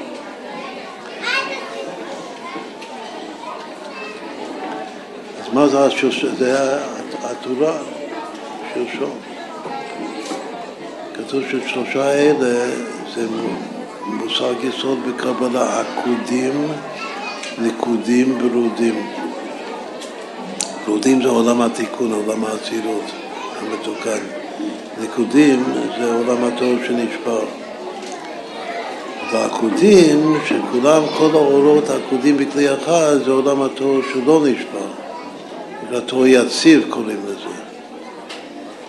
הכל בלתי יציב, שהוא נשבר זה הנקודים, בסוף יש תיקון, זה הברודים.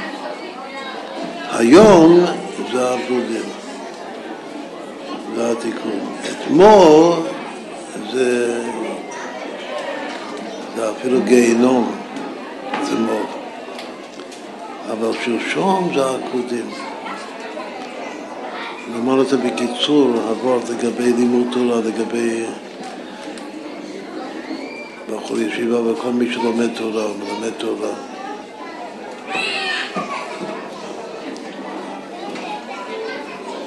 אפשר ללמוד פסוק בתורה או מאמר חז"ל שיש בתוכו את כל הממדים של התורה, כל הפשט רמז רוסו, כל הפרדס של התורה, הכל נמצא בתוך הפסוק הזה וככה לומדים, לומדים לא מחלקים בין הרמות השונות של האור, הכל נמצא בכלי אחד. הכל נמצא בתוך, בתוך המילים, אותם מילים. זה הקודים. יש אחד שלומד תורה שהוא רק יכול להתייחס לפן אחד בזמן אחד. אם אני לומד פשט, אני רוצה רק פשט. אל תערבב בתוך הפשט, ויש הרבה כאלה תלמידי חכמים, אל תערבב לי בתוך הפשט את הרמזים שלך, את הגרמטיות שלך. לא סובל את זה. רק פשט. אם, אם זה כבר רמז, אז תאמר לי שעכשיו אנחנו הולכים ללמוד גרמטיות, בסדר, או שזה מעניין אותי או שזה לא מעניין אותי. אבל גם זה, רק זה, רק מספרים. זה עולם התור שנשבע. מי שככה מתייחס לתורה, ויש הרבה שמתייחסים ככה לתורה, סופו להישבר, זה נקרא אתמול.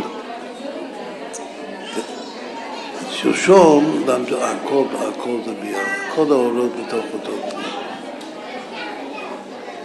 שמה מה זה עולם הברודים לפי זה ביחס לימוד תורה, שזו הוראה חשובה מאוד לקבל את התורה וללמוד את התורה כדבעי למעלה. הברודים זה שבאמת יש ארבע רמות שונות ומחכים ביניהם, או שאני לומד פשט, אני יודע שעכשיו לומד פשט. ואם זה דרוש, אני יודע שעכשיו זה דרוש, ואם זה סוד, אני יודע שעכשיו זה סוד. אבל יש יחסי גומלין ביניהם. קודם כל אני מאמין ומחזיק וחי בחשק את כולם, ואני גם עושה התקלטות. מתוך אותו פירוש אני יכול לומר שעל פי פשט זה ככה ועל פי סוד זה ככה, והקשר ביניהם זה כך וכך. זה עולם הברודים. עכשיו, יש אחד שאין חילוק, שהפשט והסוד זה, הוא לא מחלק בזה. זה עולם הקודם. אבל זה שיש חילוק, אבל יש קשר, יש, כמו בין הספירות השונות, יש צינורות. הצינורות בלשון הקבלה זה מה שעושה את הברודים, את התיקון.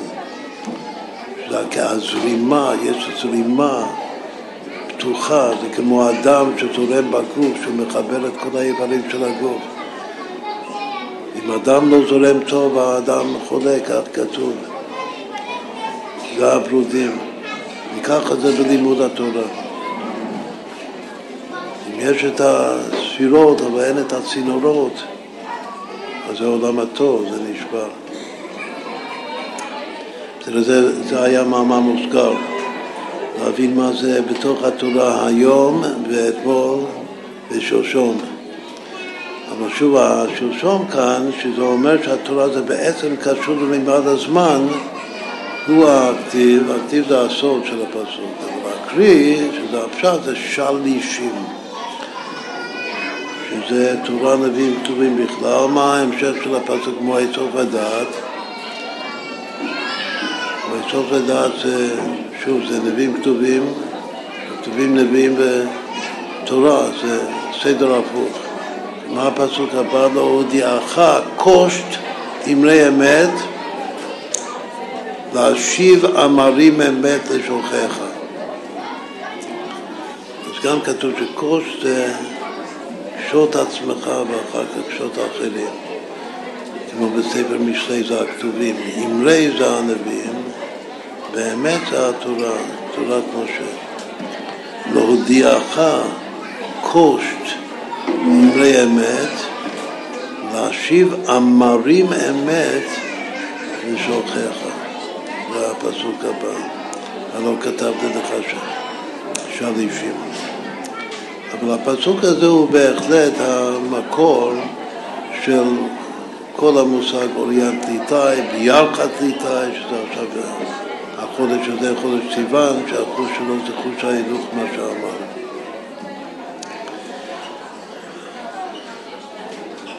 גם בזיכרון ידוע שהשאלה הראשונה שהבר שם טוב היה שואל תמיד חדש זה מה אתה זוכר, du? אפשר לזכור את, ה... את העבר הקרוב, שזה היה אתמול.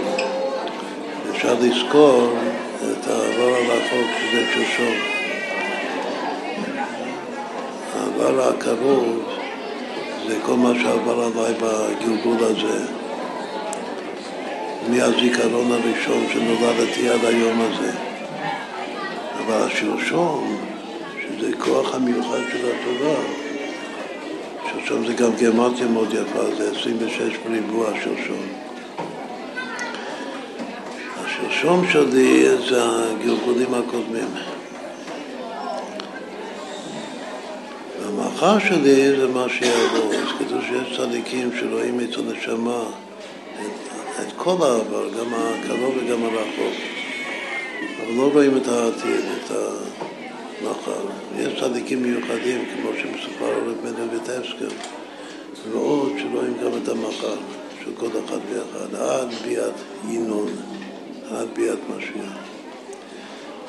כל מה שהוא רואה זה מכוח התורה. הסתכל באורייתא, לא ברמה, שזה דרך השם, שהוא ממשיך לתוך הזמן, אבל המקור שלו זה השם בעצמו, שזה מאב הזמן. לחיים לחיים.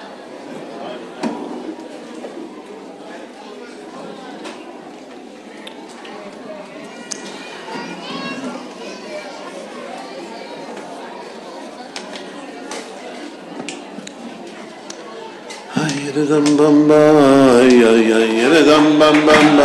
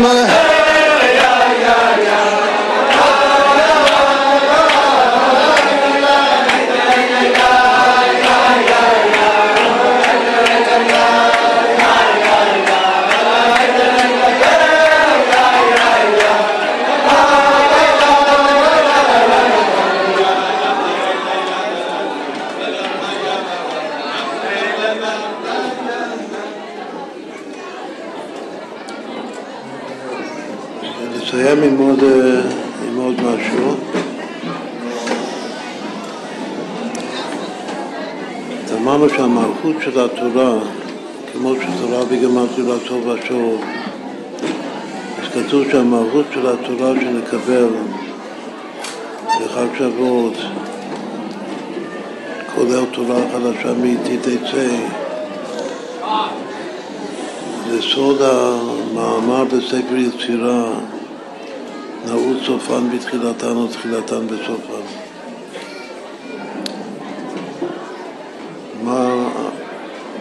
לשון בספר יצירה, המשנה שמה, כתוב עשר תפילות לימה.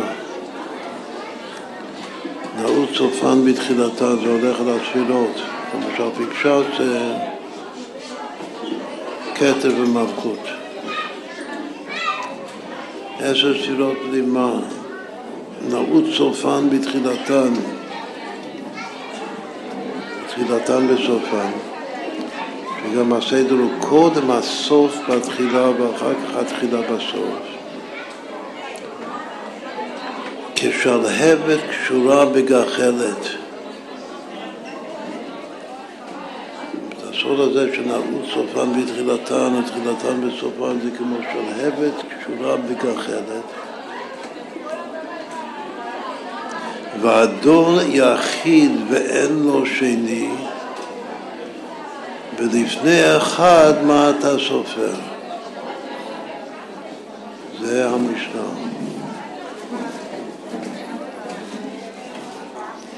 את התכלית של נעוץ סופן בתחילתן ותחילתן בסופן זה כדי לגלות שיש אדון יחיד, יחיד זה יותר מאחד.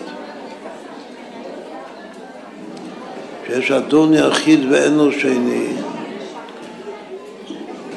שהאחד שלו זה אחד האמת, זה לא אחד המנוי, ולכן לפני אחד מה אתה סופר?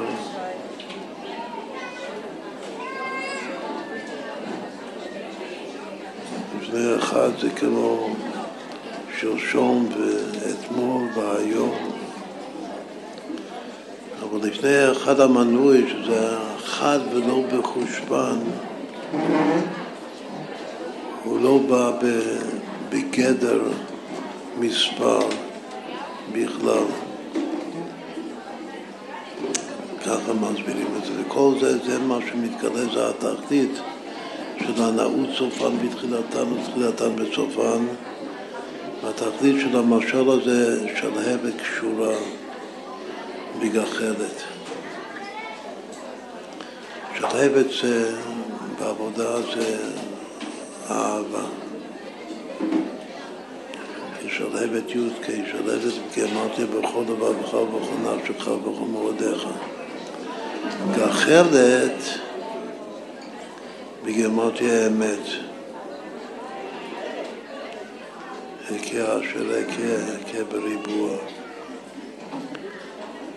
את האהבה, החסד, קשור לאמת. מה שדיברנו קודם על הנפש זה האמת, והעולם זה החסד. והחיבור זה על ידי הרצון והשור, שהוא גם כן בסוד נעוץ סופן בתחילתם ותחילתם וסופם. נסיים כמה רמזים יפים לגבי התורה, תורתנו הקדושה. היא מתחילה בראשית ברא אלוקים את השמיים ואת הארץ, אבל הסיום זה לעיני כל ישראל. מה שדורשים תמיד, שהתיקון של משה רבינו לעיני כל ישראל זה כדי שנראה את הבראשית ברא אלוקים. אז כפי שהסברנו קודם, זה לא רק שנראה את חידוש הבריאה מהחוכמה של מעשה בראשית, לחוכמת התא, אלא שנראה את התורה בוראת את העולם. זה החידוש, שראשית זה התורה, השם קנה לי ראשית דרכו. וככל שמשה מתקן את העיניים שלנו, אז ככה רואים יותר את הממדים היותר ויותר עמוקים עד אינסוף בתורה, איך שהיא היא המציאות, היא את המציאות. וככל שגם הפוך,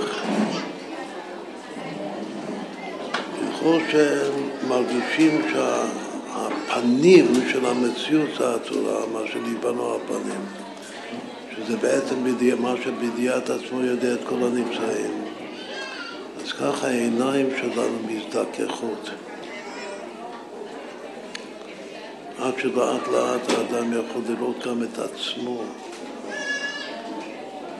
כמו שהשם יודע אותו, לא כמו שהוא יודע את עצמו. זה עד עיני כל ישראל בראשית פעלה אלוקים. עכשיו יש בזה רמזים מאוד יפים. אמרנו שבעצם הסוף של התורה זה מתחיל מהשבח שמות של רבינו. שזה ולא קם נביאות בישראל כמו שאשר ידעו השם פנים ועובדים מזה בא לכל האותות והמופתים, מזה בא לכל היד החזקה אשר עשה משה לעיני כל ישראל, ואחר כך בראשית פרעה אלוקים את השמיים ואת הארץ, שזה הנעוץ סופן בתחילתן, תחילתן בסופן.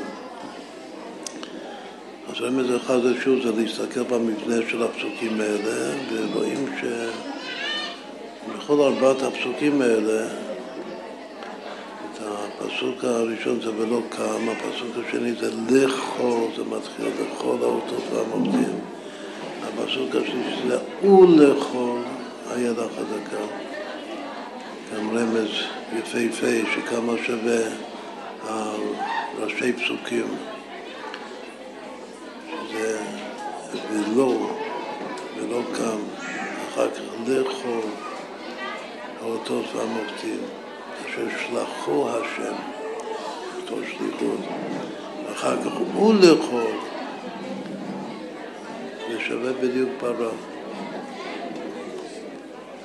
שאלו שלוש האותיות הראשונות של בראשית, ביחד עם בראשית, בראשית פרה.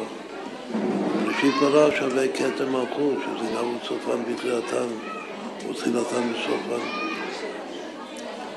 שבכל ארבעת הפסוקים יש פנים אותיות. כל זה בשביל לגלות את הפנים, שאיך שהשם יודע את המציאות. ואותי, אשר ידעו השם פנים אל פנים. כמה מילים יש, רק לראות שזו יחידה מובהקת. יש מ"ה מילים. מה זה מ"ה ביחס לפנים? פנים זה 180, מ"ה זה 45, היחס זה 1 ל-4. פנים זה ארבע פעמים מה, ארבע פעמים אדם. כתוב שמבנה מושלם של מילים ביחס לאותיות באיזה פסוק, איזה יחידה בתורה, זה דווקא היחס של אחד לארבע, כמו שם הוויה הוא, שזה שם בן ד', שזה מילה אחת וארבע אותיות, אז כאן זה מה מילים בפנים אותיות, וכבר אומר שזה הולך ביחד. הפסוק הראשון של התורה עם שלושת הפסוקים האחרונים של התורה. עכשיו יש עוד רמז ממש יפהפה ועמוק מאוד וגם בתורת ה... בחוכמת החשבון. לעיני כל ישראל שווה 761. זה מספר השראה. 19 בריבוע ועוד 20 בריבוע. ראשית פרעה אלוקים שווה 1202 וגם סימן שזה אוריינט ליטאי בגלל שזה שווה בדיוק תורה נביאים כתובים אבל הפלא הוא שידוע שבראשית פרעה אלוקים הסופי תיבות זה אמת חותמו של הקודש ברוך הוא אמת אמת זה 21 בריבוע שאמרנו קודם.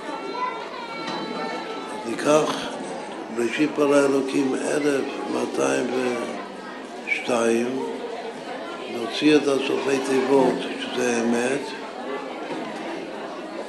מה זה הראשי באמצעי תיבות של בראשית פרה אלוקים? מהדברים היפהפיים ביותר במזים של התורה. 1202 פחות אמת, פחות 441, 761, אבל מה זה 761? זה לעיני כל ישראל. נעוץ סופן בתחילתן ממש. הסוף של התורה לעיני כל ישראל הוא שווה הראשי אמצעי תיבות של בראשית פרעה אלוקים, כאשר הסופי תיבות הם, מה זה האמת? זה 21 בריבוע. אבל 761 זה 19 בריבוע, 20 בריבוע. זה מה שיש כאן היום ואתמול ושלשום. אוריינט ליטאי. שלושה מספרים רצופים, כל אחד בריבוע. שני הראשונים זה לעיני כל ישראל, ואחר כך יש תוספת של חותמו של הקודש ברוך הוא האמת וביחד עם ראשית כל האלוקים. פשוט זה רמז מופלא ביותר. ממילא מה שמתבקש מהרמז הזה זה לא רק ללמוד את הסוד של המספרי השראה, זה שני ריבועים ביחד. אבל יש עוד סדרה של שלושה ריבועים ביחד, וריאנט ליטאי. שהדוגמה העיקרית זה בראשית כל האלוקים. רק המילה בראשית, ידוע מאבולעפיה שזה שלושה דברים יחד. שזה ענייננו, ראשי תיבות שקאי, ש"ד י' ובימתם בראשית. שוב וריאנט ליטאי. שלושה דברים יחד זה פשוט שלושה מספרים. כל אחד בהתחללות, כל אחד בבחינת ברודים. המילה ברודים זה שווה דברים, זה אותיות דברים. כל אחד בהתקלדות, כל אחד בתיקון, אז זה שלושה ריבועים רצופים. כאילו שהתורה רוצה שנלמד, נתבונן בעוד דוגמאות של מספרים האלה, אפשר לקרוא להם מספרי שריפים או מספרי שלשום. בסדר, עד כאן. עכשיו נאחל לכולם קבלת התורה בשמחה ובפנימיות וקודש הקודשים של בית המקדש תכף מיד ממש, היום. חיים לחיים.